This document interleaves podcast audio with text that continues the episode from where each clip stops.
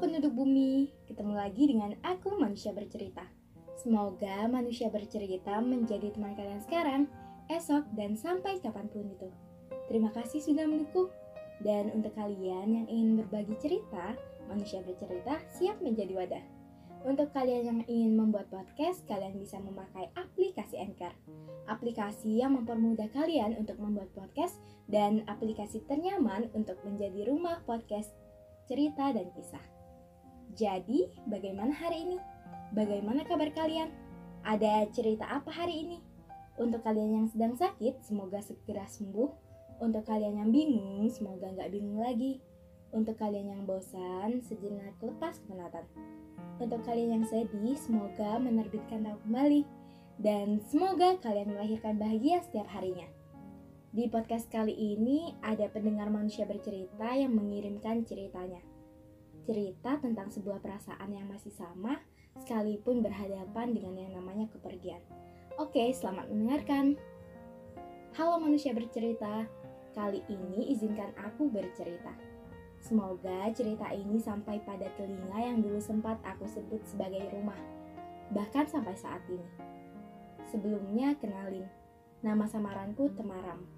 Pada podcast kali ini, aku ingin dunia tahu, ada satu orang yang berharga yang sudah buat nyaman, namun berujung meninggalkan. Baik, aku mulai ceritanya. Namanya Regi. Ini nama samaran ya. Dulu dia orang yang bersedia menjadi tempat bercerita. Selalu bisa menerbitkan senyuman di balik kisahku yang penuh temaram. Itu sebabnya aku menggunakan nama samaran temaram. Dari segala hal yang ada di dunia ini, aku paling takut dengan yang namanya kehilangan. Semenjak sosok malaikat di hidupku pergi, meninggalkanku di bumi. Mah, adik kangen mama.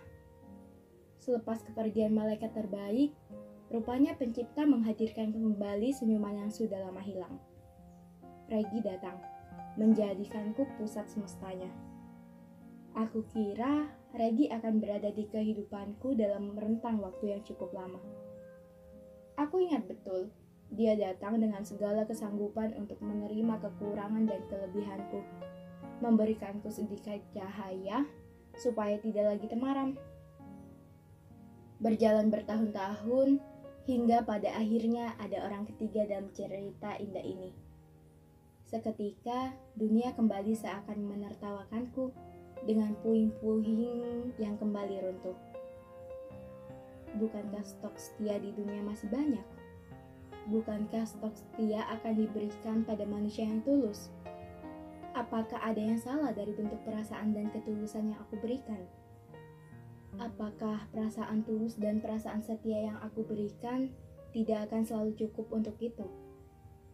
Dia lebih memilih perempuan baru. Dia tidak menjadikanku pusat semestanya lagi. Rupanya, aku hanya bagian terkecil dari dunianya. Dia beralih memilih perempuan yang entah apa alasannya. Itu sebabnya aku memilih untuk mundur. Aku perempuan, orang ketiga itu juga perempuan. Aku memberikan setia dan ketulusan, rupanya itu tidak cukup untuk dunianya. Regi, coba sesekali kamu buka mata. Putar kembali ingatanmu di beberapa tahun belakangan. Siapa orang yang selalu ada? Siapa orang yang bersedia mendengarkan segala sambatanmu? Siapa orang terdepan yang akan peduli kalau kamu jatuh? Siapa orang yang telah memberikan ketulusan dan setia? Sepertinya aku terlalu bodoh ya. Bisa-bisanya memberikan ke orang yang sama sekali tidak menghargai. Aku juga heran, dari banyaknya manusia di bumi ini, kenapa harus kamu? Jujur, sampai-sampai teman-teman terdekatku sebel. Ya, itu karena aku terlalu bodoh. Selalu saja menceritakan hal yang sama, terkait luka lama yang masih nyaman untuk dirasakan. Oh iya, akhir-akhir ini kenapa balik lagi? Bagaimana dengan perempuan yang kamu pilih? Apakah masih baik aku? tenang, tenang saja. Aku gak bakal menjelek-jelekan perempuan itu. Toh, itu keputusanmu dan itu hakmu untuk memilih siapa pun. Tapi tolong, jangan bermain-main dengan yang namanya perasaan perempuan. Dalam hidup, kamu harus punya satu jawaban. Gak bisa ada dua jawaban dalam satu kisah. Gak bisa. Kamu cowok kan? Harus pintar memutuskan mana yang kamu pilih, bukan pelin-pelan dengan ego yang kamu pegang. Saat ini, semoga kamu sadar siapa orang yang lebih membuatmu bahagia. Orang yang selalu mengajarimu syukur, orang yang selalu mendoakan kebahagiaan dan, kesel dan keselamatanmu selalu. Kalau semisal nanti kamu capek dengan perasaanmu, itu artinya permainanmu harus segera dihentikan. Kamu harus memutuskan memutuskan satu rumah yang kamu pilih. Di sini, ketahuilah, aku nggak berharap lebih.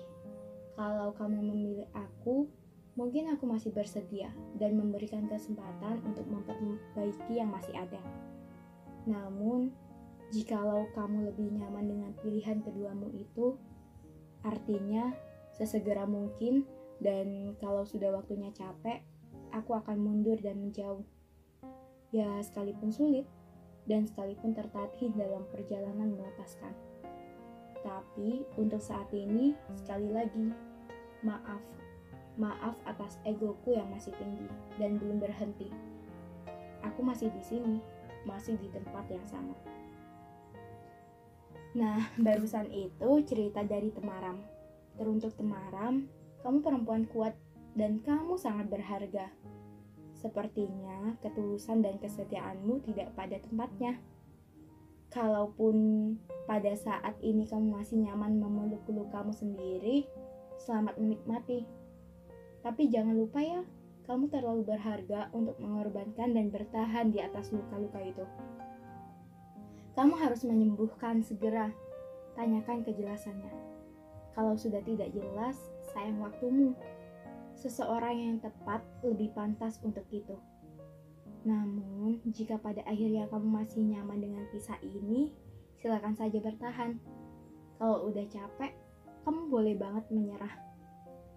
Teruntuk Regi, sebagaimana seorang laki-laki, keputusan dan kejelasan harus ada. Tidak ada pilihan kedua dalam satu kisah. Egoisme mungkin akan membuat menyesal di kemudian hari. Sege sesegera mungkin beri jawaban dan kepastian. Hati perempuan bukan sebuah permainan yang bebas kamu permainkan.